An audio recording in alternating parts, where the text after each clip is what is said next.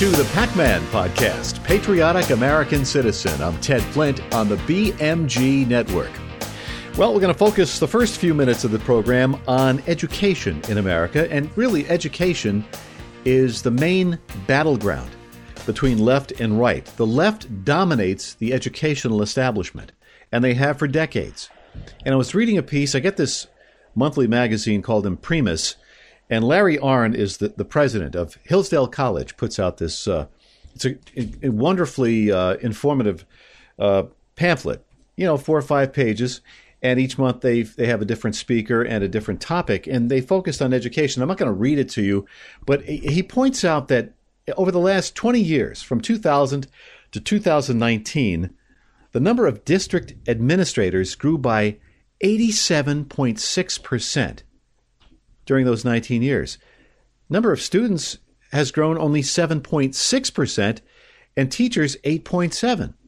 And he's got the chart here and everything and it really it, it illustrates a fundamental change that's come over our nation during this period, a change in how we govern ourselves, how we live, our mores in many cases. It's an excellent piece. If you get a chance, download it. Imprimis, uh, Larry Arnn at Hillsdale College. All right, uh, and you know, education kind of ties into what I'm going to talk about here for a few minutes. We've been battling these left wing radicals here in the village of Cambridge and the town as well. They want to do away with our Cambridge Indian mascot and logo, and this has been going on since I, you know since 2000, when the former education commissioner I can't think of his name Richard Mills ordered that these the schools uh, around the state remove their mascots and logos that have any uh, you know, they could be offensive. Some people find them offensive. Some people. In our town and village, four families found the Indian mascot and logo offensive. So they launched this campaign to uh, eradicate it. And of course, they uh, they've so far succeeded. There's a lawsuit pending.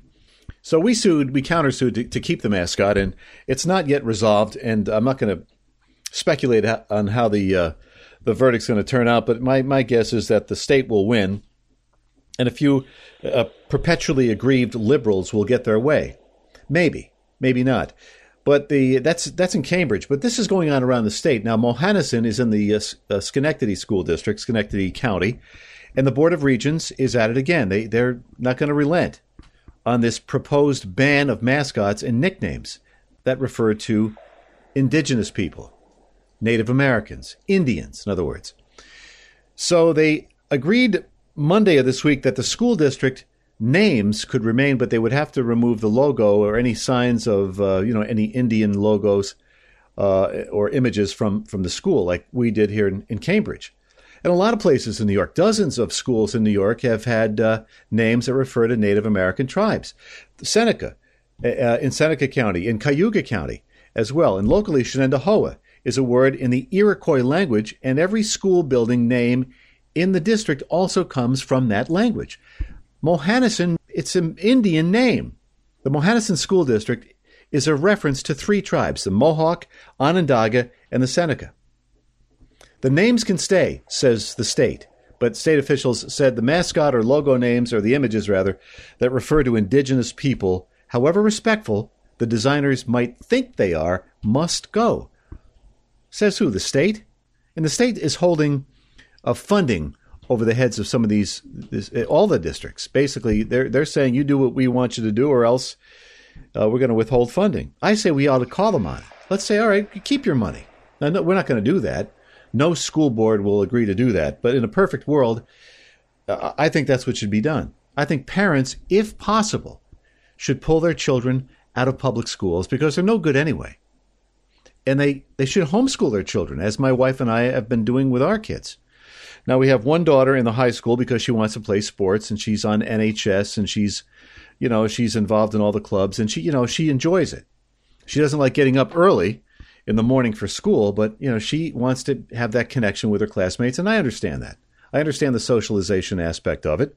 Our two young boys are are homeschooled. Our oldest daughter is in is in college at SUNY uh, SUNY Albany. But anyway, so I'm reading a piece here from the uh, Times Union, and uh, all the names can stay. The names can stay, but state officials said uh, the mascot or logo images that refer to indigenous people, however respectful the designers might think they are, must go. Also to be eliminated, nicknames, exactly which ones are still up for debate. Regents members asked about the nickname Warriors, which is one of the most common school sports nicknames in the state. Lake George kept that nickname after changing its indigenous related mascot to an image of a torch.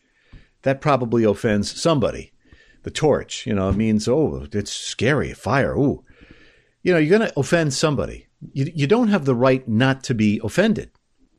Anyway, South Colonie replaced its mascot image but kept the nickname Raiders, and Mechanicville dropped its original mascot but kept the nickname the Red Raiders. So, I mean, there are dozens of schools around the state that have Indian names. The uh, state education department is convening an advisory council that will include indigenous people. Their first meeting will take place in January, and state officials plan to ask them what they think of nicknames like the Warriors. Now, we have Indians in uh, here in Cambridge. One of the school board members, uh, Dylan Honiost, is is uh, a Native American. I forget which tribe. I apologize, Dylan, if you're listening. But they don't care what people think. They don't even uh, American Indians or uh, indigenous peoples. They don't care if indigenous people favor keeping the mascot. They'll be overruled by the state eventually. Anyway, but they're convening a, an advisory council, state ed. Why not convene an advisory council and, and to find out why such a large percentage of children in the public schools are not able to read at grade level. In the meantime, state officials urged school board members to think about what the nicknames' origins were and get rid of ones that don't have a respectful history. Now, who gets to decide respectability? Well, the state. That's how it always is. And the liberals go along with it because they that's what they want. They want the state to, to make all the decisions because the state is holding the funding over districts' heads. See, that's that's the stick, the funding. So, at a meeting of the Board of Regents Monday, state officials unveiled a specific regulation on the issue. They will hold a 60 day comment period before the board will vote on the regulation, likely in April. That's what happened here. They had all the, they had a, a third party, supposedly a neutral third party. Where basically, it was a liberal left wing group try to come in and mediate the dispute between the two sides here in Cambridge. It was the whole thing was rigged. And uh, anyway, it does. It's a done deal. You know, they won't listen to any other points of view. The state, state education department, and Dr. Rosa, she could care less. She's a bureaucrat. An unelected bureaucrat gets to decide if Cambridge keeps its Indian mascot and logo, if Mohonasen does the same, or Lake George or Mechanicville. I mean, why is it the Board of Regents' business? I mean, I know why. A vast majority of community members here in Cambridge, and I'm sure the other areas too, they want to keep the mascot name and logo. The state education department, again, is threatening to withhold funding if these districts don't comply. I hope they don't comply. Let's have this out. You have more power than you know.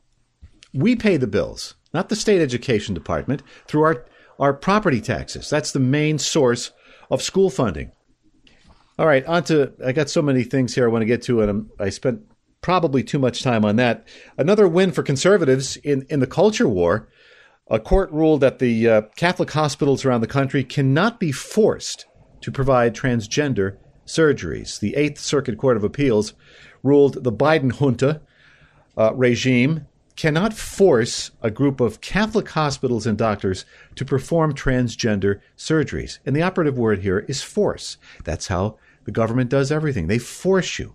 They mandate things.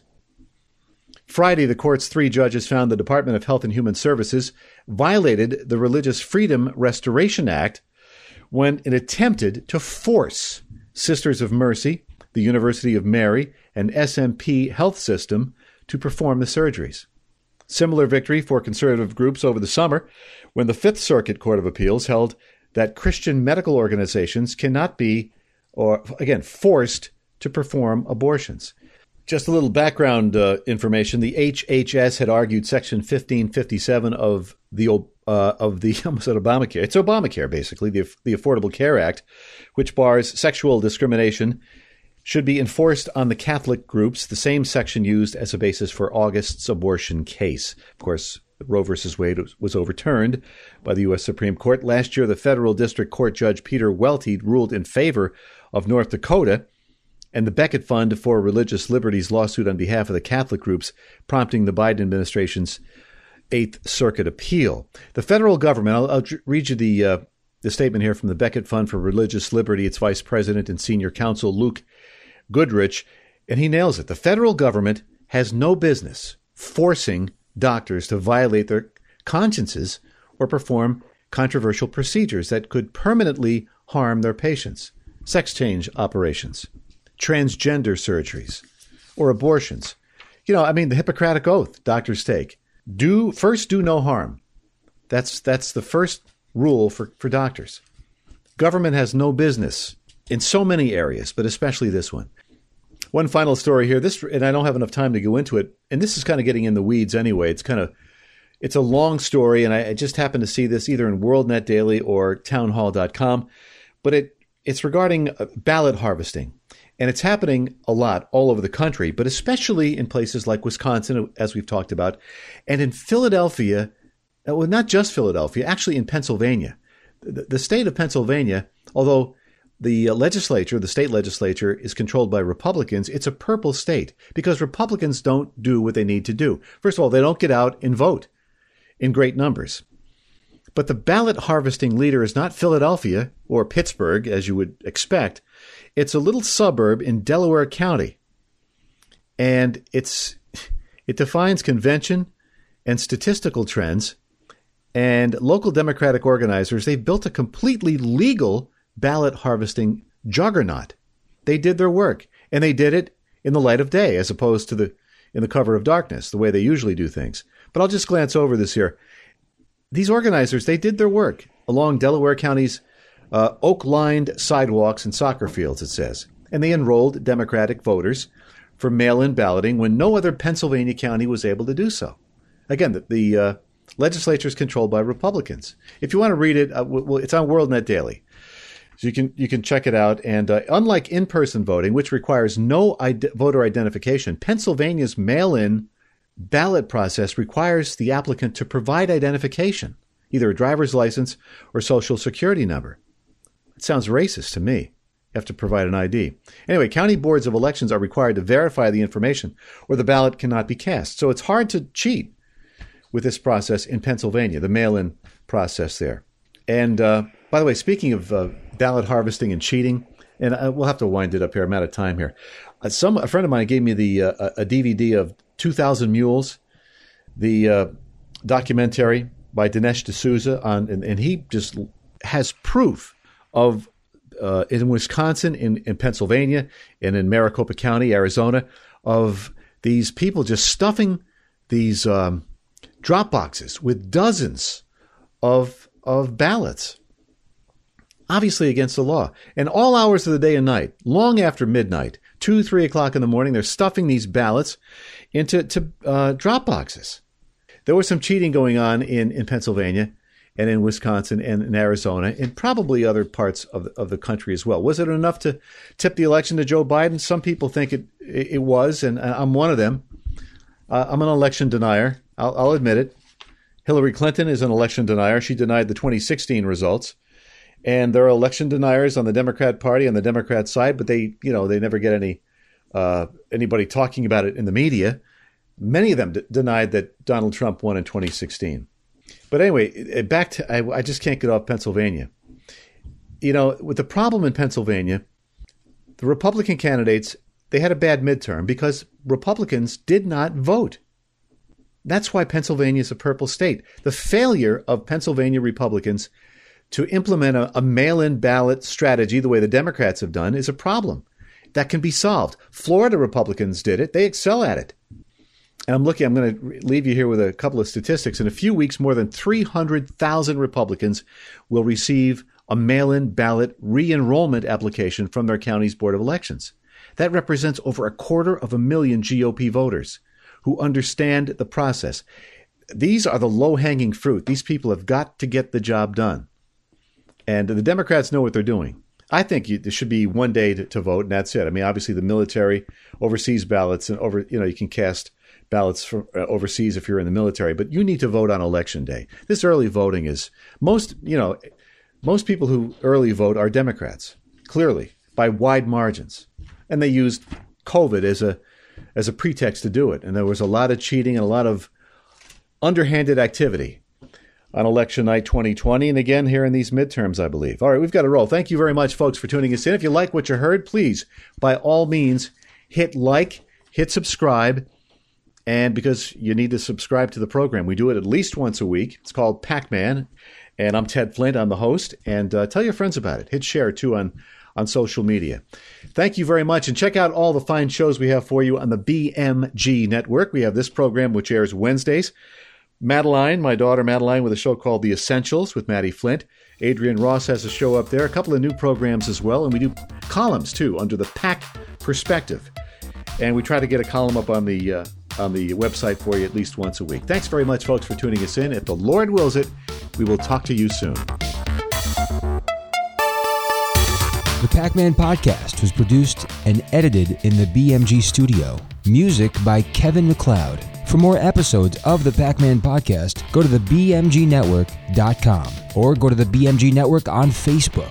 And be sure to tune in to the next episode of the Pac Man podcast with Ted Flint.